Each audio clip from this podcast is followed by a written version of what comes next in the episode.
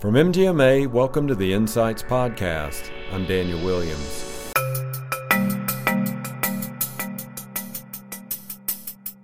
It's easy to look at behavior and think, why are they doing that thing? Answer is because their system of experiences is completely different than our own. That's MJ Clark discussing generational differences in the modern workplace. We'll also hear MJ break down the common traits of millennials and Gen Z how best to lead and motivate each generation, and where cognitive behavior fits into the mix. But first, a word from our sponsor. Over the last decade, value based care has emerged as a compelling alternative to traditional reimbursement models in primary care. While challenging, this model has proven to be profitable to those who prepare for it. Humana, one of the nation's largest healthcare providers, has teamed up with researchers at MGMA to bring you a new report providing data, case studies, and advice on how to get a jump on the transition. It also takes a closer look at the impact of value based models on your primary care environment and your potential ROI. To check out the report, visit mgma.com slash VBC report, as in Value Based Care Report. It's easy to feel off course when managing the complexities of a medical practice's revenue cycle. But we've got your solution. MGMA's Book of the Month, Revenue Cycle Management Don't Get Lost in the Financial Maze by Taya Moheiser and Kim Tolliver. Whether you're new to revenue cycle management or a seasoned professional, the concepts covered in this primer will help your practice keep it all straight and stay on the pathway to success. To purchase or preview revenue cycle management, don't get lost in the financial maze. Visit mgma.com/rcm.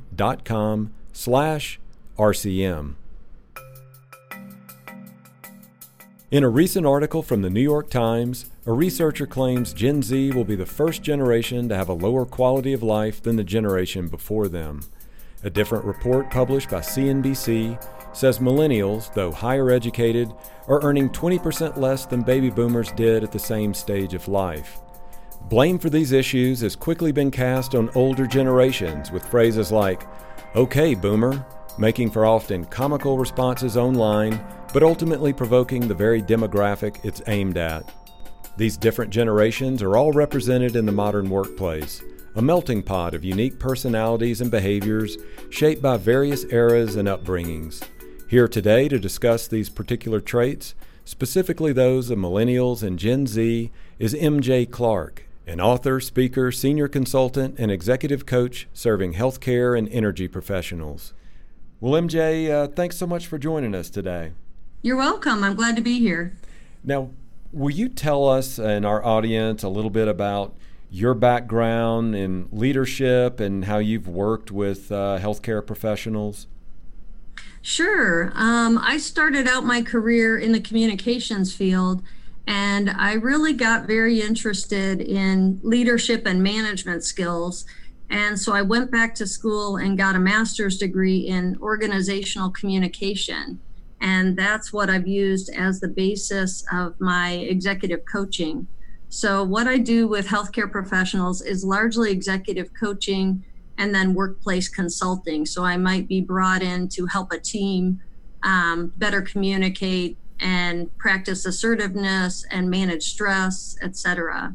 So, my background has been about 13 years um, with this company, Integrated Leadership Systems and I, as I said, work with health healthcare professionals to help them communicate better in the workplace. Mm-hmm. Now, we were talking offline that you did speak recently at MGMA's annual conference. Your session there was on leading, managing, and understanding millennials and Gen Z. Just to define it for our audience, can you give us the age range of both the millennials and the Gen Z cohorts so we can define that and get a better idea of them? Yeah, sure. Um, Gen Z, which is the youngest generation, they were born after 1996. So they're 20, they're less than 23 years old. And Gen Y, or the millennials, they're in the 23 to 38 year old range. Um, they were born 1981 to 96. And it's funny you should ask about the years because if you Google this, you'll find different years that different companies that have researched these generations assign to them. So the years I've just given you are from the Pew Research Center, which has done a lot of research on generations. Well, that's why I asked you that question because we did do some research on that and we we googled it we looked at some different uh-huh. studies and they're all over the place and it confused the heck they out of are. me on okay when did when did this millennial group start because when i think millennial you know we had the new millennium came up uh, when we switched over to 2000 and so right. i was thinking well obviously that must be when the uh, millennials uh, you know switched over or, or gave way to the uh, Gen Zers. So, why yes. is that? What are the indicators, at least from the Pew uh, study that you were referencing? What are the indicators when you switch from one generation to another generation? That's a really great question. I don't know the answer to that. I just know they group them by life experiences typically. So big life experiences like going through 9-11 and, and items like that that are kind of world events. Um, technology is another big one that, that weighs into it. So they're looking at big life events that sort of define that generation. Mm-hmm. Well, let's break them down a little bit then for our audience. What are some of the major traits, challenges, and motivations that stand out for these two uh, these two demographics, the the Gen Zers and the millennials? Yeah, I think let's take millennials first because um, this is good to kind of break them down a little bit. Um, millennials, in terms of traits, the research shows that they are typically very optimistic and idealistic. Um, they volunteer a lot. They're they're dominated by the tech revolution, which can be both good and bad. And by that, I mean, you know, they're really good with technology, and yet they're also very engrossed in technology. So sometimes if you're in meetings and everybody's got their phone out, that can be a negative thing because they're not um, as good at face to face kinds of conversations. Um, they do respect the wisdom, the wisdom of elders so you'll see a lot of times um, millennials will involve their parents in decision making. And even now, just the other day, I had a client say to me that this millennial that they are managing got a bad um, annual evaluation and they got a call from their parent. Hmm. Complain about the bad evaluation they got. Okay.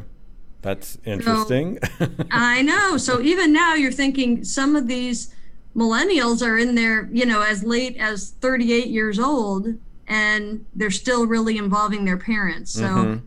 I thought that was fascinating. Yeah. Um, I wanted to jump in real quick because that is an interesting sure. facet when we're really talking about how these and we're talking in generalities, but we're yes, we're talking yes. about an entire demographic the outside forces that are helping shape those people because I was of the generation that was basically the first latchkey kids. So ah, okay. we, you know, mom had gone off and started working now. So when we would come home, there there wouldn't be anybody home, and that's hence the term latchkey kid. And so right. we sort of just came home and did our own thing. But I'm noticing now, as a parent of a teenager, uh, myself, I will include myself, and then the other parents who uh, have children in high school and middle school uh, mm-hmm. Now we're falling into this helicopter parent mode where I guess we were let loose and, and run wild a little bit, and now we're uh, m- much, much, much more involved with uh, the children and all of their activities and that sort of thing. So, talk about yes. that a little bit before you get into the other demographic uh, about those outside forces that help shape uh, people.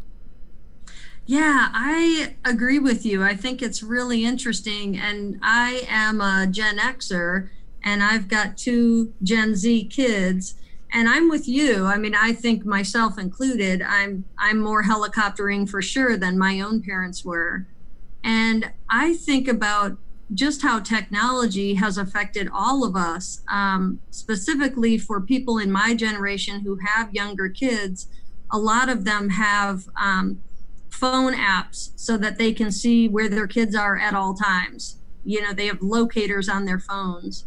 And those are things that um, that I haven't chosen to do. I don't have my children's um, passwords for all their social media. I don't do the kinds of things that I think a lot of people do with these younger generations. I don't believe in that much oversight. Um, but a lot of people do. And I think that's part of what is going to shape these generations to come is the way we parent them for sure. Mm-hmm. Yeah. And, and just to piggyback that a little bit is interesting way of the way different generations consume information because I don't think my daughter, who's 15, I don't think she's watched a television in the last three or four years. I mean, at least not where she walked up and turned the TV on. They, she and her cohorts, they mm-hmm. they consume content uh, through either their computer, their iPad, their smartphone, mm-hmm. what, whatever it is, as opposed to going up and, and turning on the big uh, 50 inch TV screen. They, they like that more intimate, mobile uh, use of, uh, you know, being able to consume content. So I think that they definitely way, do. Right, right. So we got off track just a little bit. I, I, was interested in you answering a couple of those questions there, but you were sure. explaining some of the traits and characteristics uh,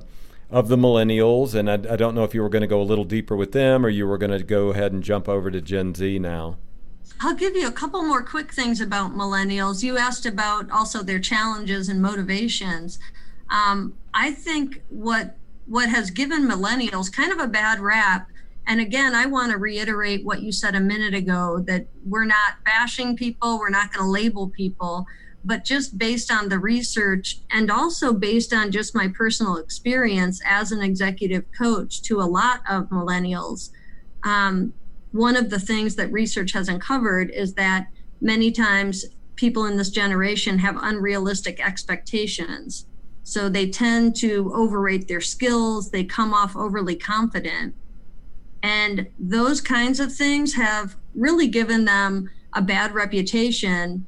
And it's not all millennials, but I definitely have seen those challenges in the job um, realm, specifically in hospitals.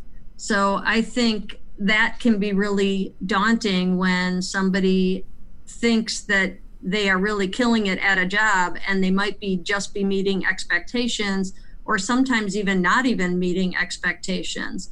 So I've run into that some like overly confident millennials in the workplace. So that's, I think, a key challenge in addition to the job hopping that they've become known for.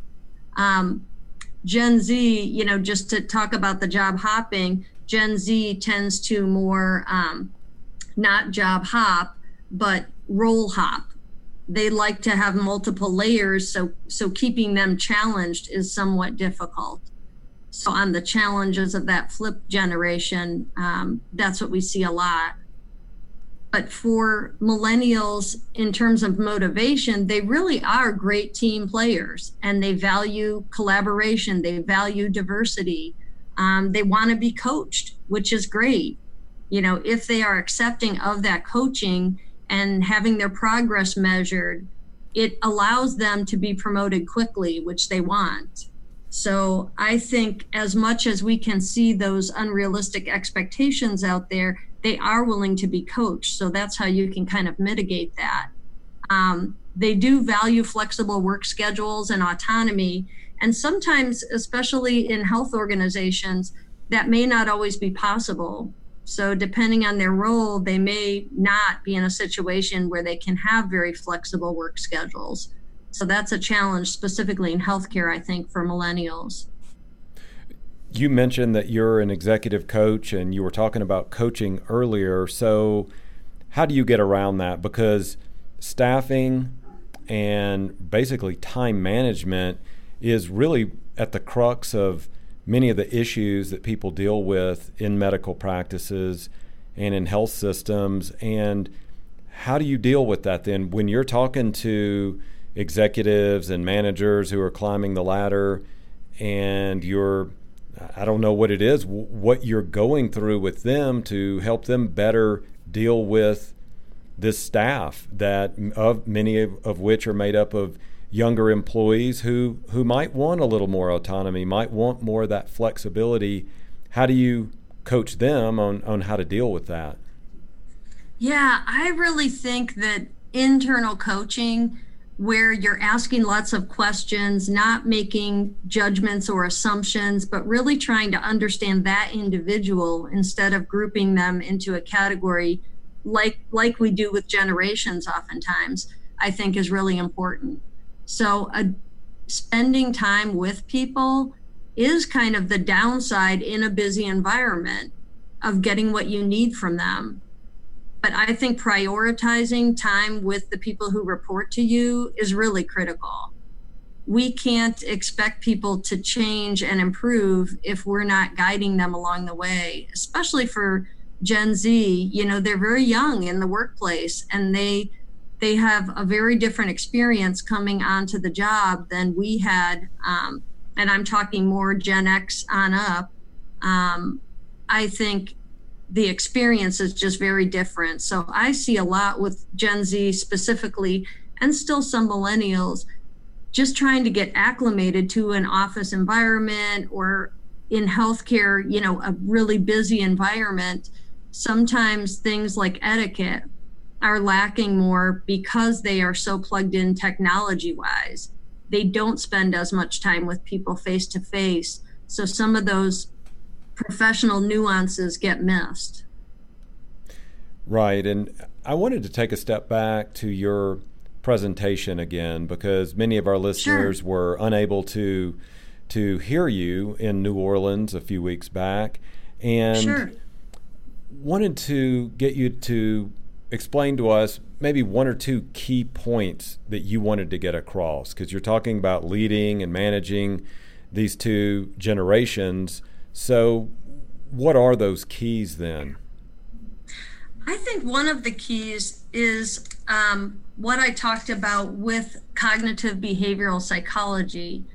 And I put a model up on the board that has A with an arrow to the right, then a B and another arrow to the right, C and an arrow, and D.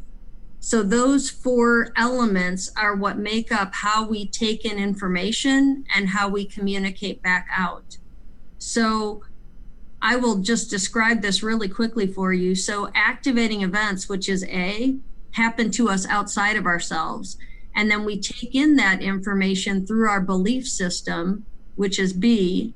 And if you think about it, this is where a lot of generational stuff comes in because we believe things and think about things in a particular way based on the experiences that we've had growing up. So, those beliefs that we have or how we think about something leads to an emotional state that we have, which is C. It's C because it's consequent emotion. It's a consequence of what we're thinking that creates that emotion. And then D is dependent behavior our behavior is dependent on the emotional state that we're having. So A and D are external things. A is some activating event that happens outside of us. And D, dependent behavior is how we behave outside of us. And B and C are things that happen internally how we process things, how we think about things, what we believe about things, and then the emotional state that comes from it. So, one of my main points of the talk that I did was really to understand that B is different for every one of us, specifically within generations. So, we don't know how people are taking in the things that happen around them.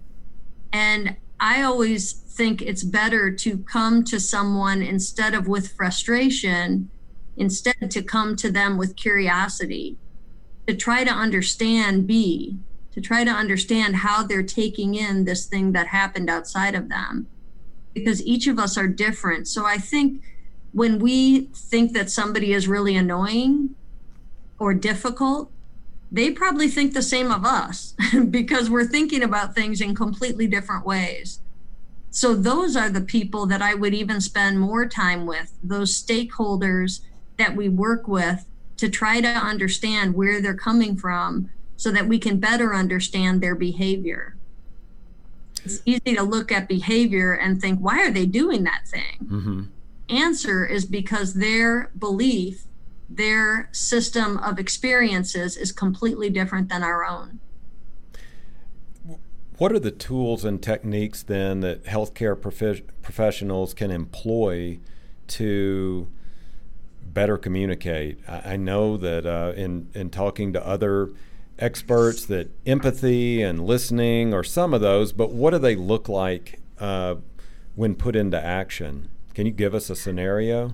Sure. I definitely think listening is a big part of communicating well. I think that many people believe that communicating is them giving a message to someone. And communication is really them giving a message that is received in whatever way it's received and then communicating back to the sender. So there is a communication loop at play. It's not just a one way conversation. So I think listening is critical. And again, when you're really busy in the healthcare industry, it's very tough to take that time to fully engage and listen to someone and not just cut them off and decide what you're going to do and move ahead because of expediency. So, um, one example that I'll share is I was um, coaching someone who is a heart surgeon, and this person was really behaving badly um, in the hospital. And people um, specifically in the lab were ready to quit over how this person was treating them. And because he was a very high performing surgeon, um, when I was working with the CEO, he said, Well, everybody's kind of nervous about talking with him about this behavior. You know, they um, were worried that he might quit, and he's a very, very sensitive person, even though he can come off very brash. And the problem that I had was um, trying to help them communicate well with the surgeon so that they were being respectful, even knowing that this person is really super sensitive. So, how do you frame conversation in a way that's going to be most acceptable to that person that you're communicating with? I think most of us just communicate in the way that is most comfortable to us we're not looking at the other person and saying, how will they best receive this? We're looking at, how do I best say this? How do I say it my way? I think if we spend a lot more time thinking about who we're talking to and how they best receive our messages, um, which also plays into the listening that we talked about a minute ago, that's a better approach, in my opinion, than just coming at people in the same way that we are comfortable with. Yeah. When you're working with healthcare professionals and healthcare executives, are you seeing any common themes of issues or challenges that they're struggling with that you you work them through and coach them through? Yes, um, I think life work balance is low hanging fruit for most people in healthcare. People are very stressed out in the workplace, and trying to balance the desire to work really hard, which I think they have, with trying to have a life and trying to have a family and, and trying to have enough time for all the people that matter to you. I know some of the doctors specifically that I've worked with will say, you know, I'm an excellent doctor, but my marriage is falling apart. And, you know, I have a son who has anxiety and I, uh, can't get my work done around my farm, you know, my land. So there's all these different factors going on, pulling them in different directions. And they just want to be happy. They just want overall happiness to work hard at a job, but also be able to have a really fulfilling marriage and family life. And sometimes that gets complicated and I think, you know, when we have those high performers, we do want them to work really hard in the industry and we lose sight of that person really having a fulfilling life. Right. And, and that is one of the great challenges in any business, but particularly in healthcare because we're our industry is constantly looking to improve outcomes, to do a better job with patients, to do a better job with workflows, to you know Im- improve revenue, lower costs. There's just so much pressure to do that. But then you throw in, oh yeah, but you also need to have a really great uh, work-life balance. So right eh, you know going beyond just saying okay step back and take a deep breath and relax for a second what else can they do what what is the advice and the coaching that you're providing that uh, helps people achieve those goals we definitely talk through how you manage stress.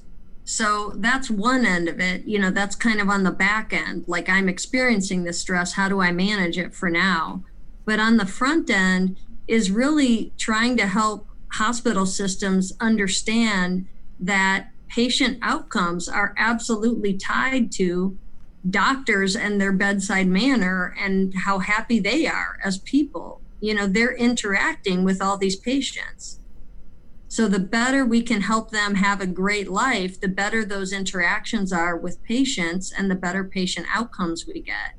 So on like I said, on the back end, it's about managing stress, and we give tools for doing that. And there are different tools for different people and what their lifestyles are like. So that varies. But on the front end, it's about educating why people in the medical profession should have life work balance. Because it doesn't just affect them, it's affecting their work teams and it's ultimately affecting patient care. Yeah, and one of the things that you do talk about in your presentation is workplace tension. And I'm thinking about that through the point of view of the stress you're talking about, of the um, inability to have that sort of work life balance. So, what are some of the unique aspects of workplace tension that you've seen in medical practices and healthcare settings? Um, dive into that first, and then let's take a, a closer look at it from generation to generation as well. Yeah, I think um, what I see a lot is communication that is not professional. I see a lot of um, very stressed out people communicating in very blunt and disrespectful ways, and others really being intimidated to not um, confront people when they are behaving that way. And specifically, I've worked with a lot of surgeons, and they seem to be the worst violators, I'll have to say. Mm-hmm. they typically are very short and blunt because they are stressed out. So, nobody really wants to correct that behavior or talk to them about that behavior. And I feel like it's a huge disservice to them and to the people around them um, we lose really great people in the healthcare system because of poor behavior that absolutely could be addressed. And when you're an executive or uh, an administrator or a physician or a nurse who's really stressed out and you're behaving poorly and nobody corrects it, you will feel okay that that's being accepted, that that behavior is accepted. So I see a lot of times people's unwillingness to confront um, poor behavior like that. When you're working with a health system or a hospital in that manner, what are the biggest issues or challenges that they're having then? The two biggest I see all the time are communication and accountability.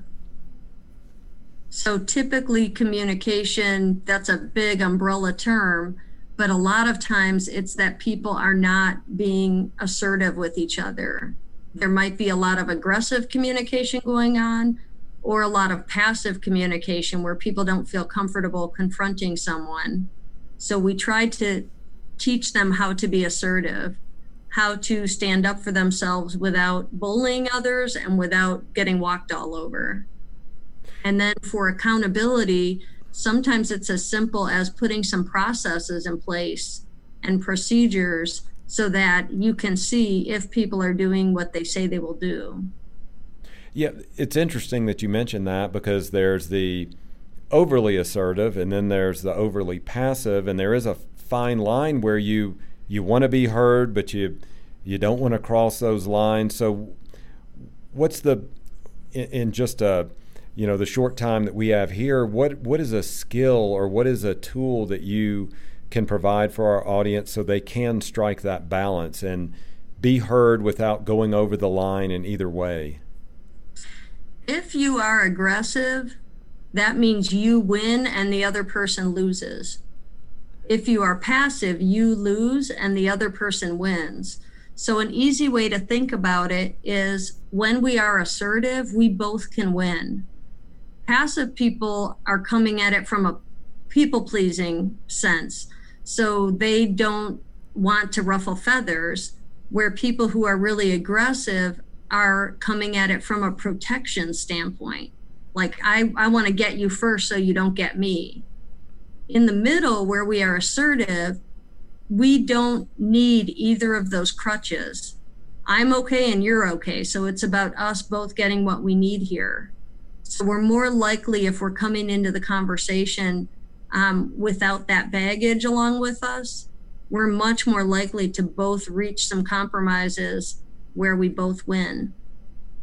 So, how do you work through that? Do you have an example, a scenario of where you have coached someone on how to dial back that assertiveness or how to dial up passivity and how to reach that perfect balance where you do uh, reach the outcomes that you're looking for.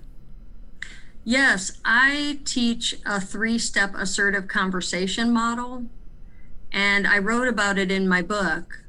And what it is, is the way that we say things usually is the problem.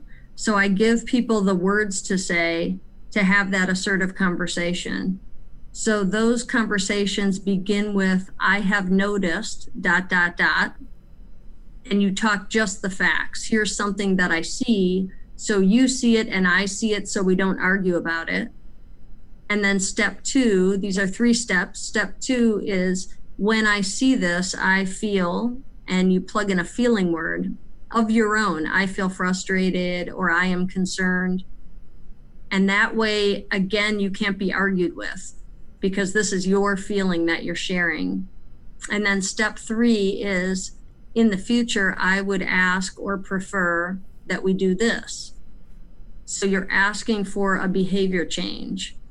And that three step model, I don't have time to go into it in detail for us now, but approaching someone in that way where it's very factual and you're sharing why it doesn't work for you and then requesting something else seems to work very well so i do work with people on that specifically so let's get back to your your title how do you lead sure.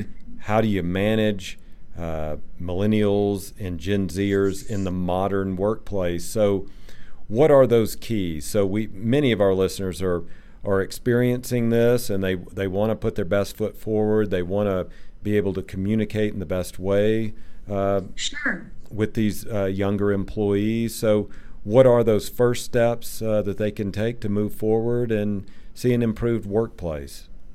Specifically for this group, I think it's good to have written policies so that it's very specific um, what your expectations are because they do tend to um, appreciate flexibility and they will sort of test the boundaries.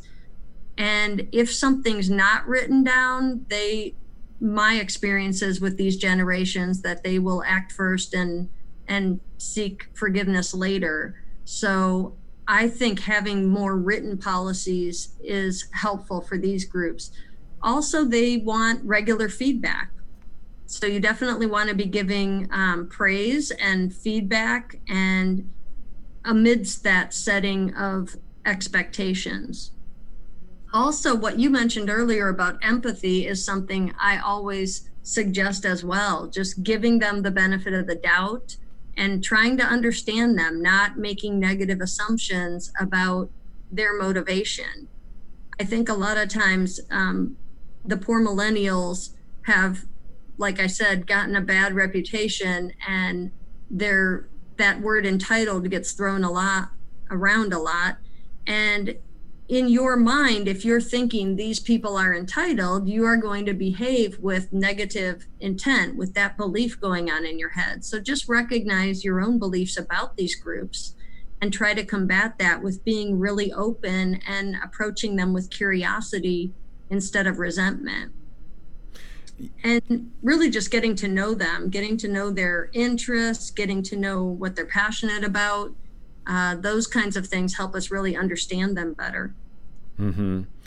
And you had mentioned it a couple of times that general generational differences seem to be thought of mostly in a, a negative light. We're always focusing on the different generations, whether they're uh, you know older, younger, or even our own generations. Oh, we fit into this uh, you know this particular space, and this is who we are, who they are, and and so uh-huh. we're we're kind of focusing on the negative, but we don't have to do that. And one no. thing I found interesting in your presentation was you actually talk about how having this diversity in the workplace, these different skill sets, these different interests can actually benefit. So, how can we get the most out of different generations in the workplace and having them all working together to reach those those uh, common goals? Absolutely, you're right. I think it's very helpful to have different generations in the workplace. Um, I I think we need a variety of thoughts um, and practices so that we're all challenged to become better versions of ourselves, better teammates to each other. And I think if everyone thought all the same things in the same ways, then having a team at work wouldn't even be necessary. So having a variety of voices and thoughts help us come up with the best solutions um, for both our practice practices and our patients. So I think about that a lot. The not just um, diversity in terms of how we all think of it, like race and creed, but even these ages, different ages in the workplace, are part of diversity. You know, having different schools of thoughts to come up with the best solution. I know sometimes I've worked with folks who are older who will say, well, let's not do that. We tried it and it didn't work.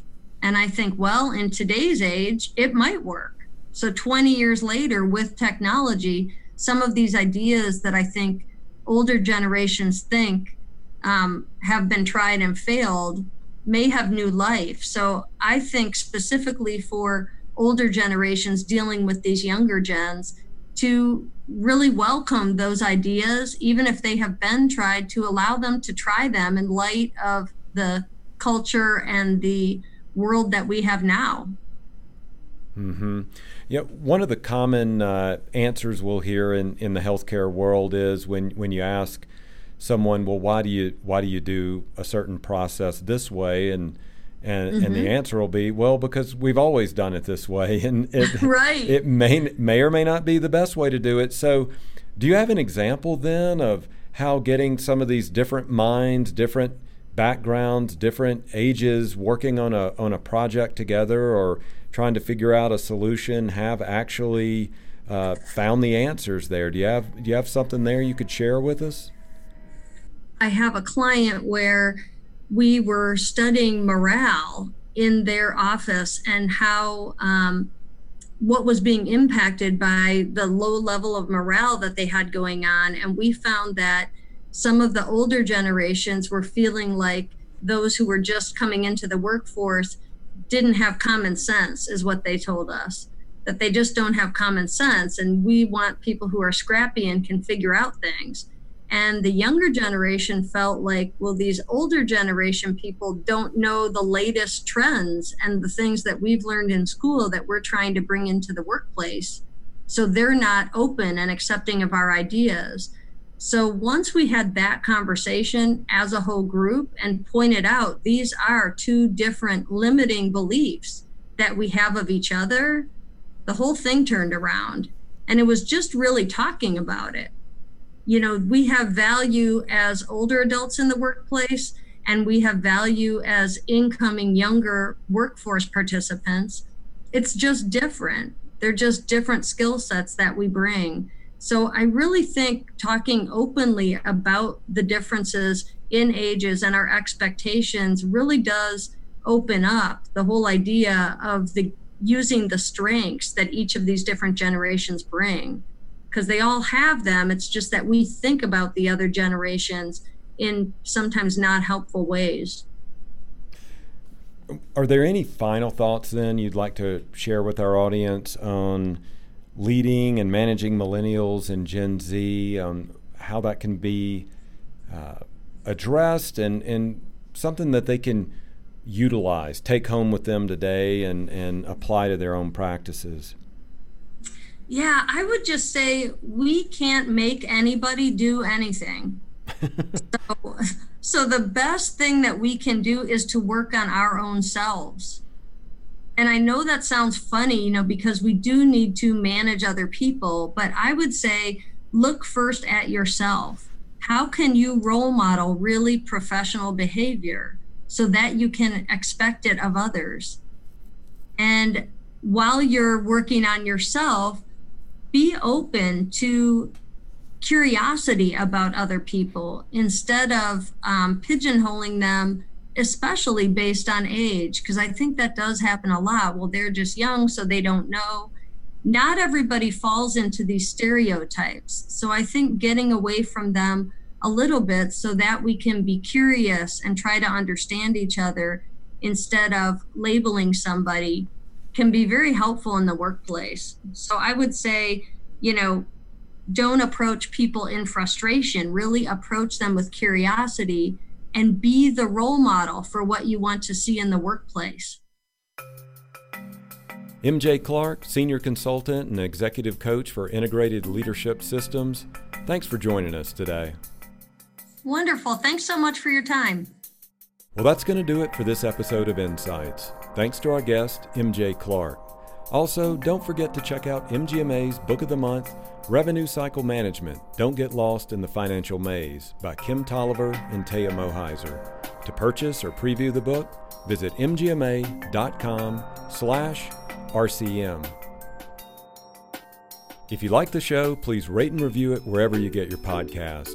We love hearing from listeners about the show. If you have topics you'd like us to cover or experts you'd like us to interview, email us at podcast at mgma.com or find me on Twitter at MGMA Daniel. MGMA Insights is presented by Craig Weberg, Rob Ketchum, Declan McGee, and I'm Daniel Williams. Thanks for listening.